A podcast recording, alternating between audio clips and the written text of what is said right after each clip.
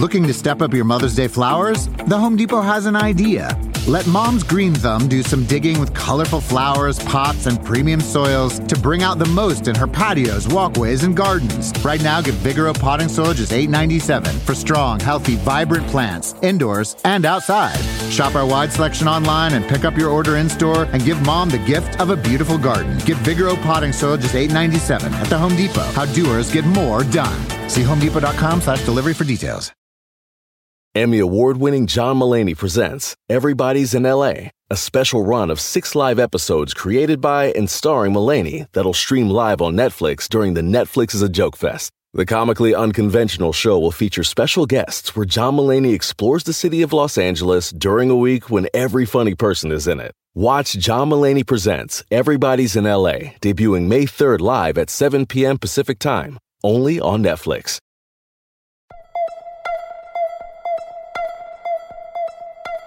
There's a lot of misinformation on the internet, and when it lands in the wrong hands, it can have dangerous consequences, as we've seen with Pizzagate and the anti vax movement, and time and time again in this post reality dystopian moment we call 2020. I Don't Mean to Scare You is a podcast where I, Jena Friedman, talk to people who know what they're talking about, experts on some of the scariest topics out there, to get the facts and help us all feel a little less afraid, or at least a little less alone in the things we should most definitely be afraid of. Our guest today is Dr. Amish Adalja. He's got a ton of credits I could list, but I would run out of time if I did. A board certified physician in internal medicine, emergency medicine, infectious diseases, and critical care medicine. He has served on various U.S. government panels regarding infectious disease guidelines.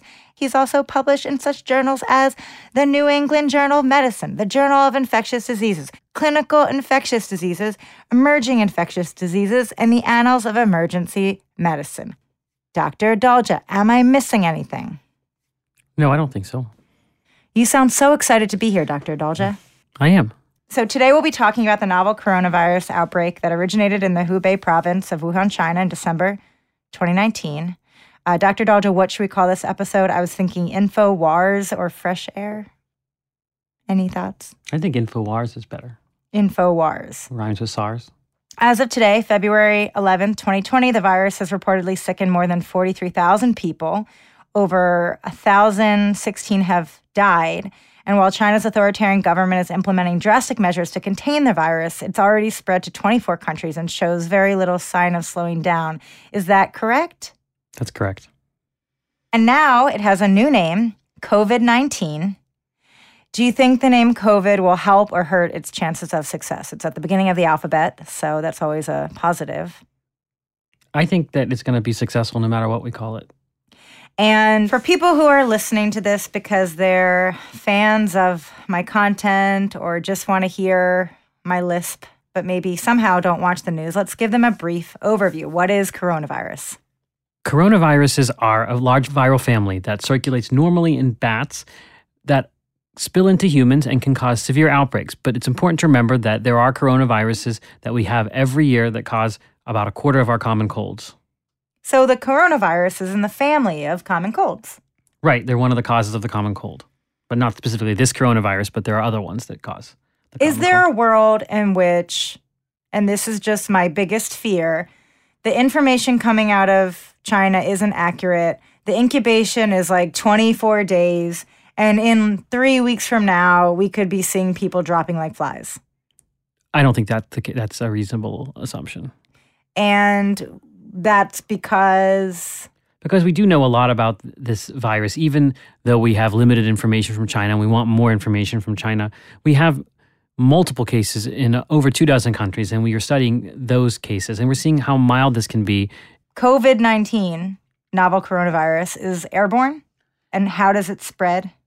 No, it's not necessarily airborne. It is spread through respiratory droplets. So those are the particles that come out of your mouth or your nose when you sneeze and they fall to the ground by about six feet because of gravity. Airborne is something that happens, for example, with measles, where if you were in an elevator with measles and then I got on, the air would be infectious For how long? For several hours. Wow. So that's the difference between airvo- airborne versus like someone's snot just getting on you through the air. Right. Yes. That's not airborne. Yeah, snot falls to the ground. Airborne stuff doesn't fall to the ground. How long, if someone if someone had like their corona snot, I'm just thinking out loud. So this is for science purposes. But if somebody just like put it in an aerosol can and spread corona all around a room, how long would it be in mm. that room infectious? Well, that's different because now you aerosolized it. That's that's to, that's like a biological weapon. So there, all bets are off. So then it can stay in the air for for many hours. But nobody. But a uh, sneeze is kind of that. No, it's not not like an aerosol can that's actually making an aerosol.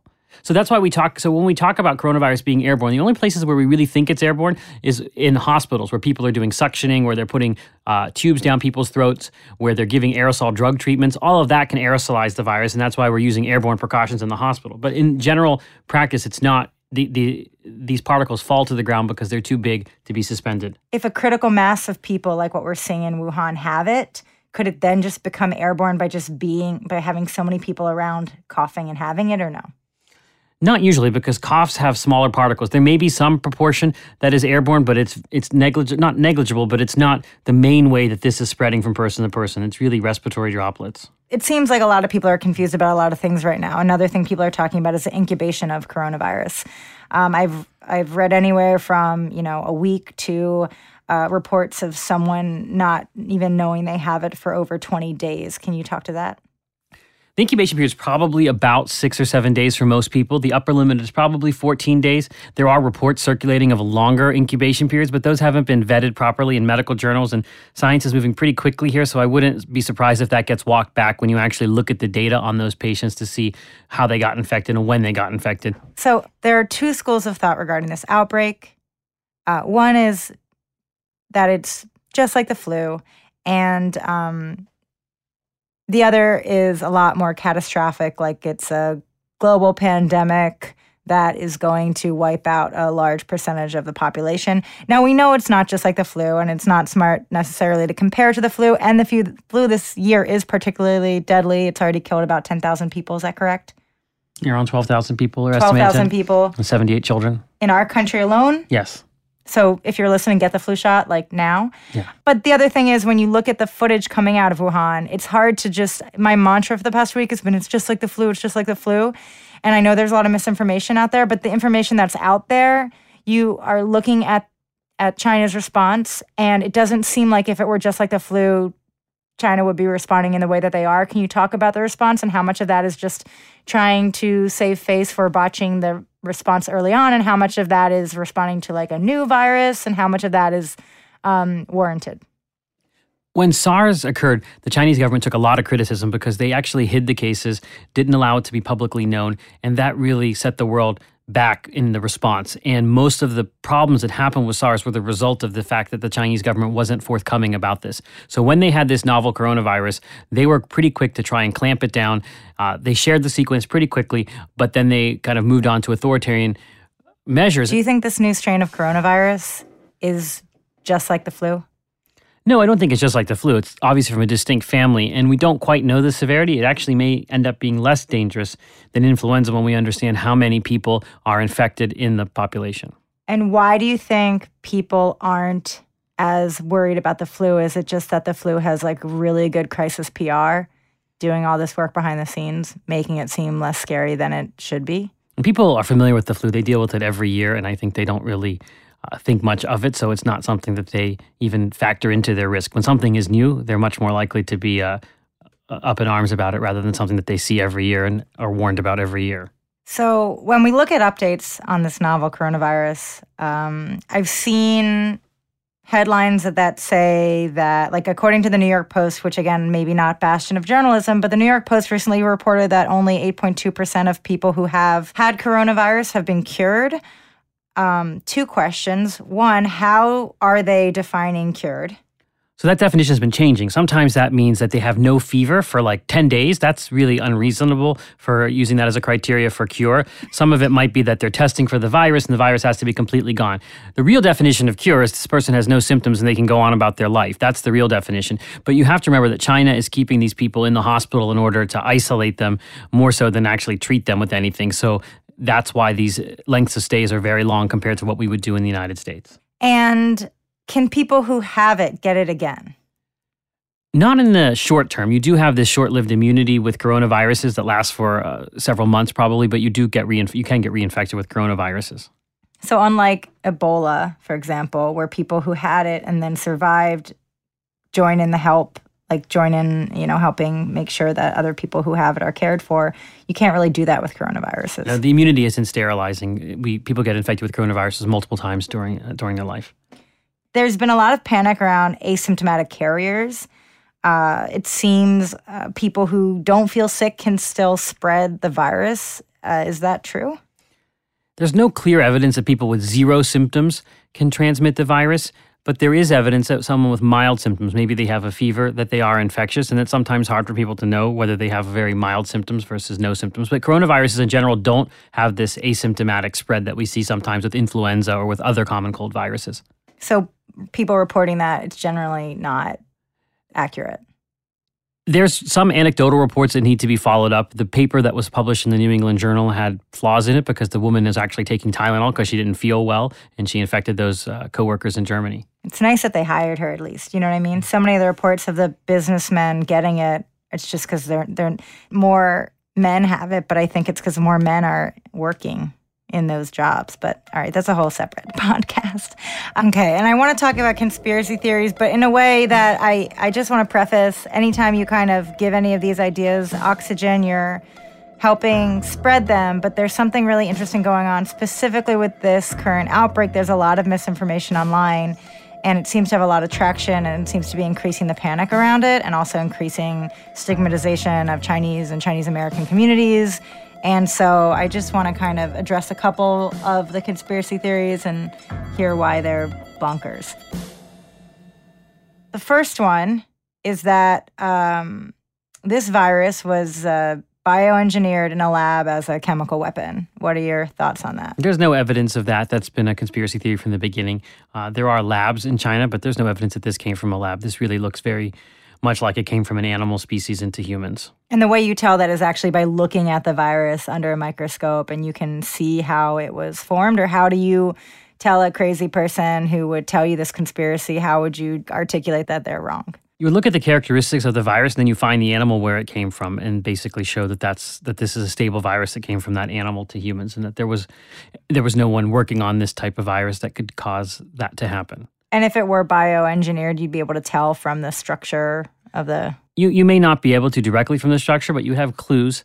Uh, there have been lab accidents that have led to outbreaks. So, for example, the 1977 flu escaped from a lab and uh, from a vaccine trial and actually started a flu a flu outbreak. So that does happen, but it there's no evidence that this is what's caused this outbreak.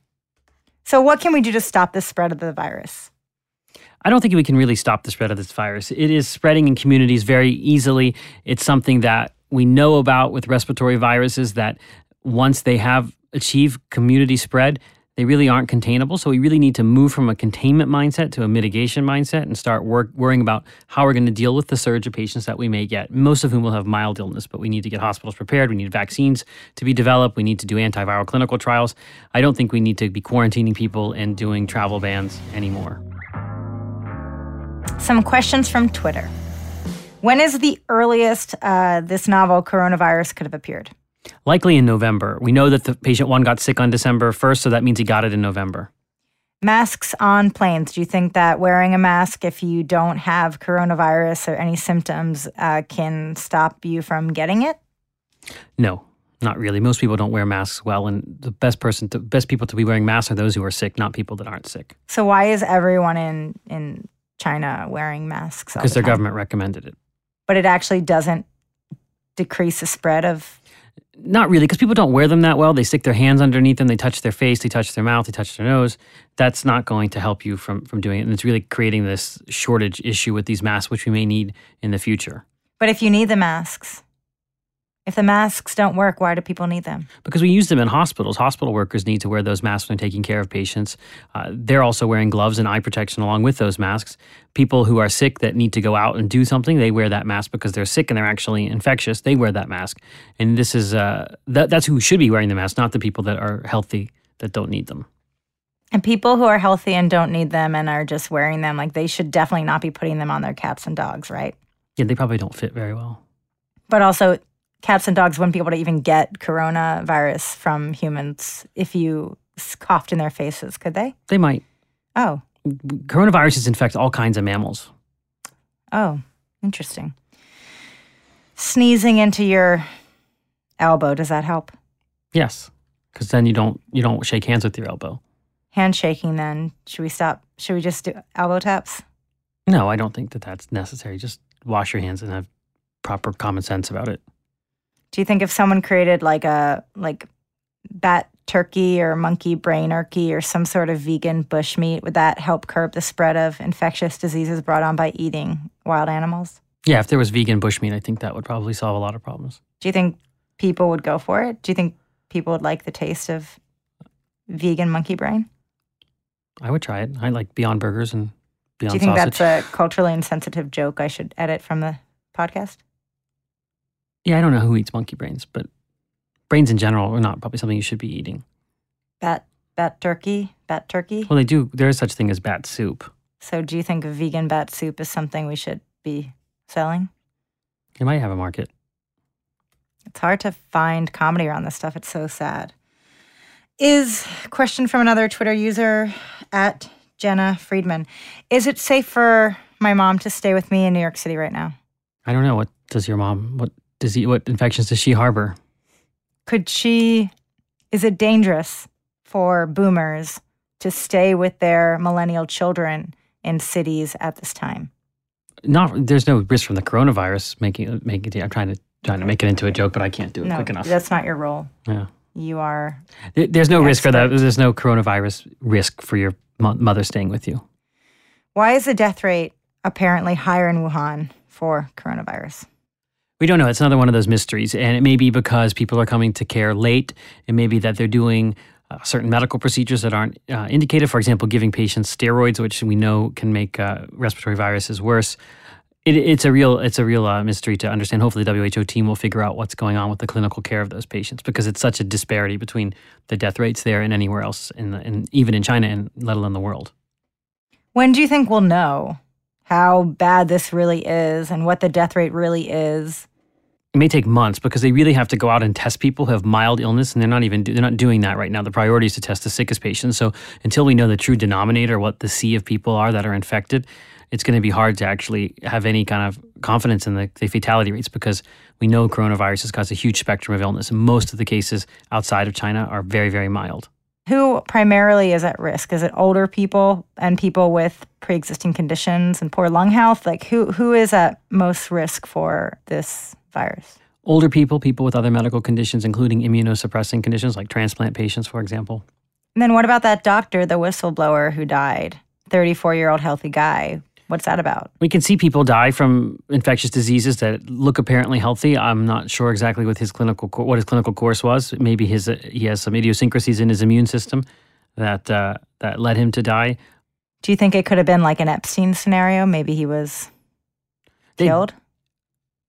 I, I think that I think because of the way the Chinese government treated him, that's always going to be an open question now, and they could have prevented that if they wouldn't have treated him the way they did. Do you think it's more likely that Jeff Epstein was murdered or that the whistleblower doctor was murdered? I I don't know. I don't have a, no, no comment on that one. I don't know. From any Laurie 16, that's Laurie Kilmartin. She's a friend and brilliant comedian. Her question is Am I in particular going to die? Every human will die. Great. Why so much conflicting reporting from credible news outlets? this is the early days of a, an outbreak, and there's a lot of conflicting information that's out there from different scientists, different physicians, and the media is always kind of playing catch up with what's going on. And I think if you look at the science reporters and the health reporters, you will find much better uh, reporting than when you look at general general reporters who may not have all the nuanced science scientific understanding needed to really sift through what's going on. And the information coming out of China at this point is pretty accurate from a medical perspective. It seems to be pretty accurate what's coming, the general medical information. Obviously, we want more of it, and we want the WHO and CDC on the ground uh, to really figure out what's going on. But so far, there's not been issues with the accuracy of the the information, the speed and the and the depth of it. Would all, we often we often want more in an outbreak, but sometimes that's hard to come by. Should people be going to public gatherings right now? Where? What? Maybe what- like in London, like a comedy show at the Soho Theater? Should people be going to my comedy shows? Yeah, people should be going to your comedy shows. And you know that for a fact because you've seen them? Yes. Okay. Got that, everybody? What if uh, it gets worse? What if there's more outbreaks? Should people be avoiding public gatherings in general? Is it safer to do that? If it's widespread in a community, you may want to refrain from gatherings. I don't think that the government should ban them like they've done, for example, in China. But I do think that you have to think about it when there when there are um, outbreaks in a community. Spraying the streets with whatever that like alcohol substances does is that does that help? I don't think so. So now, even if this blows over, is that a would that be considered a pun? No. Even if this is not, you know, it, it's already caused a lot of damage on a lot of levels, particularly just with the government overreacting in China and locking people in their homes. In general, though, um, how do we prepare for a pandemic?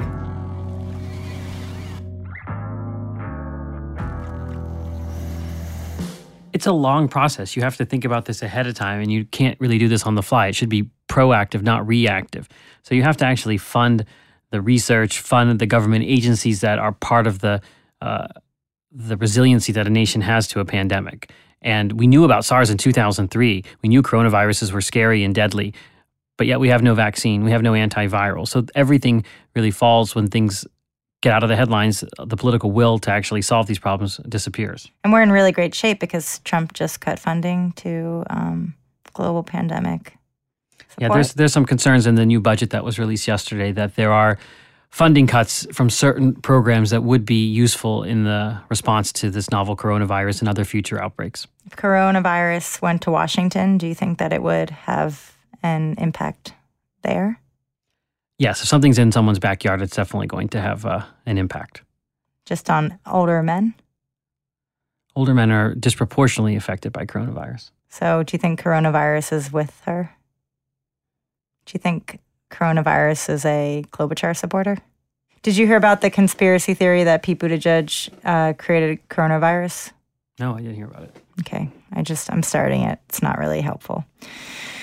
What are the most credible sources online for information regarding coronavirus so you don't end up looking it up on Twitter and freaking yourself out every night? The CDC website is, is very good. Uh, the Center for Health Security, where the think tank where I'm employed, has an extensive uh, an extensive web page looking at the, all aspects of the coronavirus. That's another good source. There is a, a science reporting uh, company called STAT, which is owned by the Boston Globe, which is a really, really uh, top notch uh, science reporting. Uh, speaking of the CDC, I started following Me Too CDC Director Tom Frieden. No, don't say that. I know. I I'm saying it just to see how red your face gets. But I do want to say something in Tom Frieden's defense that might get me in trouble. We could edit this. I looked into his allegations, and they're so seemingly bogus. And he was such a rock star in the field, but basically he forcibly you want me to not talk about it at all? No, not about him. No, I can't talk about Tom. You don't have to talk about it. I just want to talk to the seven people listening and just talk about this because I read. It's all in the. You can look up the police report, but it was like a family friend who was at his house party or something.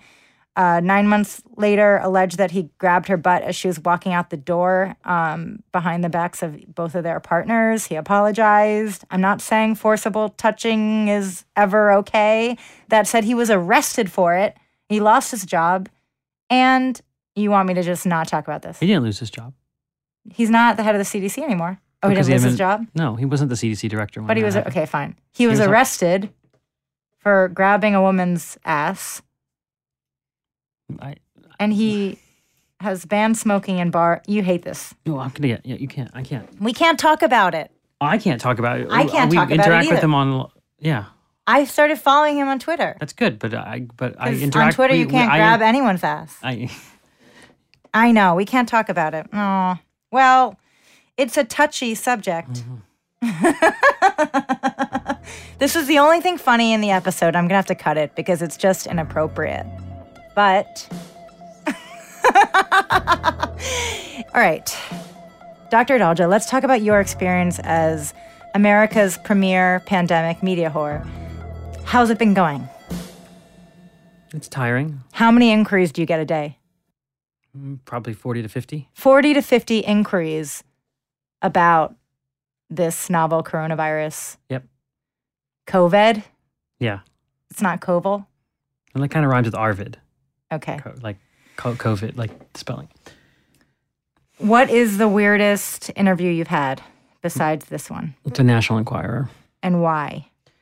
They were misinterpreting a study uh, that resulted from a tabletop exercise that we were involved in, where um, we made a, prediction that was just a fictional prediction, about a coronavirus outbreak, and they were taking that as the, the, the truth about what was happening with this coronavirus, and we had to really uh, push back on that on that misrepresentation of our work. And uh, So the they- National Enquirer misrepresented you? yes, the, they did. If you had told them that the virus was Trump, they would have paid you not to even talk about it.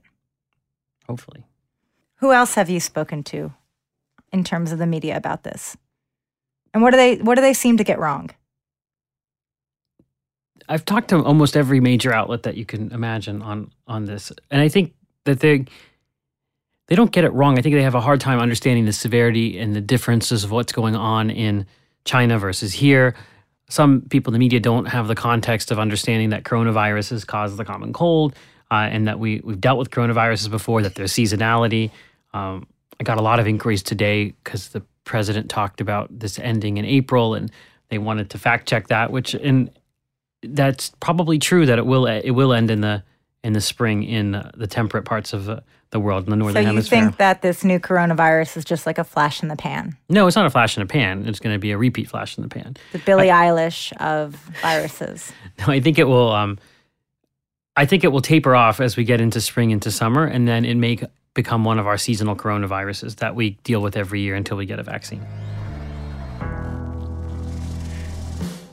How can we help people in Wuhan and elsewhere who are suffering either with this virus or under authoritarian regimes making people's lives hell right now? I think it's important that people call out the Chinese government for what they're doing, that these quarantines are not correct and that they're making things worse.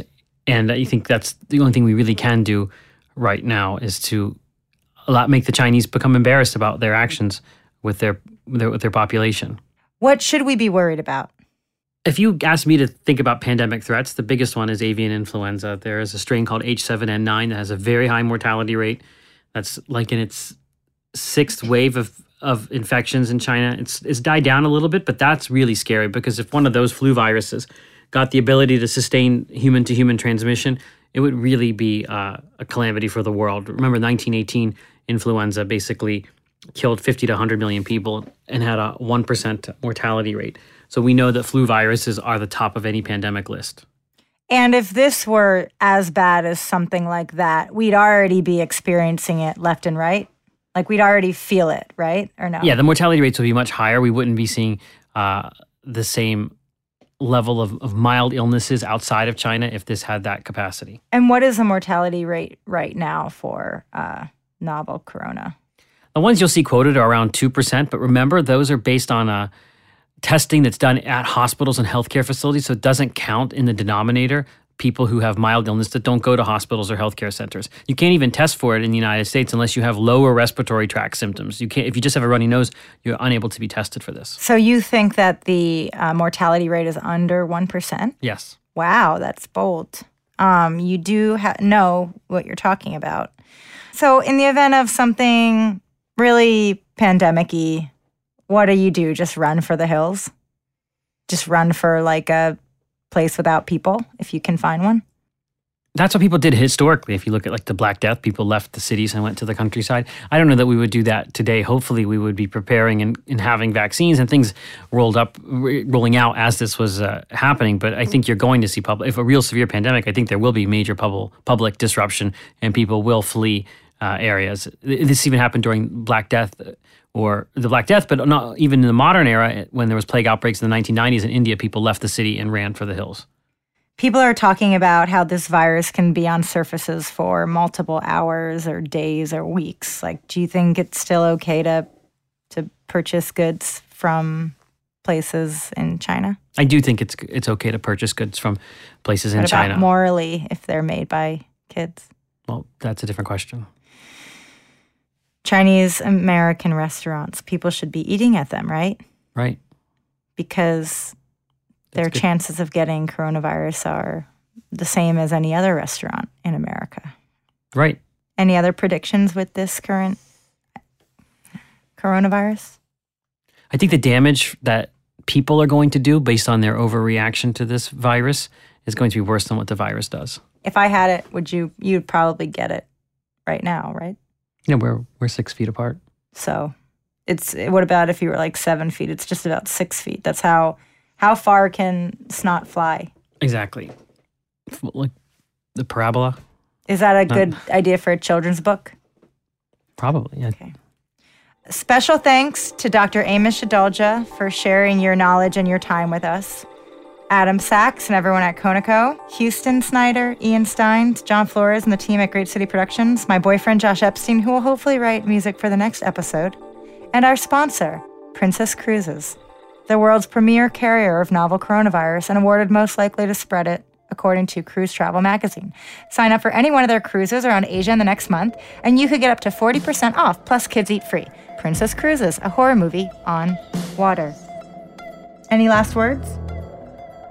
I don't have it. No, no last words. It's not the. It's, this is going to continue for some time. So that was all. The podcast or the virus? Do you think Probably the both. podcast or the virus has a greater likelihood of of longevity? I think the virus probably has us beat. Yeah, I agree with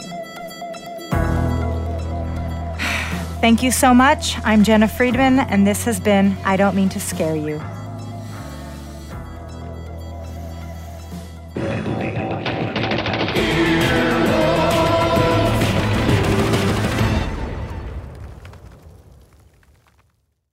Emmy award winning John Mulaney presents Everybody's in LA, a special run of six live episodes created by and starring Mulaney that'll stream live on Netflix during the Netflix is a Joke Fest. The comically unconventional show will feature special guests where John Mulaney explores the city of Los Angeles during a week when every funny person is in it. Watch John Mulaney Presents Everybody's in LA, debuting May 3rd live at 7 p.m. Pacific Time, only on Netflix. Want to make mom's day? Get to your Nordstrom Rack now and score amazing deals for Mother's Day, which is Sunday, May 12th. Find tons of gifts from only $30 at Nordstrom Rack fragrance, jewelry, luxury bags, activewear, beauty, and more. Save on Kate Spade New York, Stuart Weitzman, and Ted Baker London. Great brands, great prices. So shop your Nordstrom Rack store today and treat mom to the good stuff from just $30.